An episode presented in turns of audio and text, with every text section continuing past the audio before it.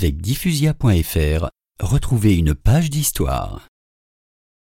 Chaque 5 décembre au soir, la veille de sa fête, Saint Nicolas, avec sa crosse et sa mitre, descendait de sa montagne et se rendait de maison en maison. Il était accompagné par le Père Fouettard. Il frappait à la porte et était accueilli par ma grand-mère. « Oui, un instant. »«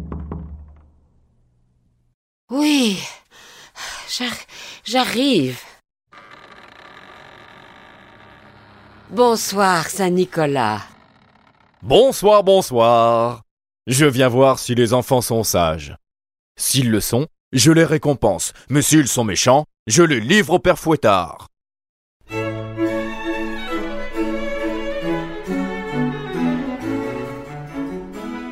Saint Nicolas nous interrogeait à travers sa longue barbe blanche.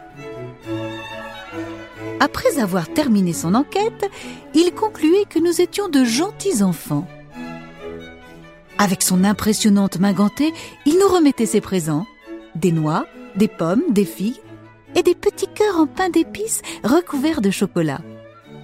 Puis il s'en allait rendre visite à une autre famille.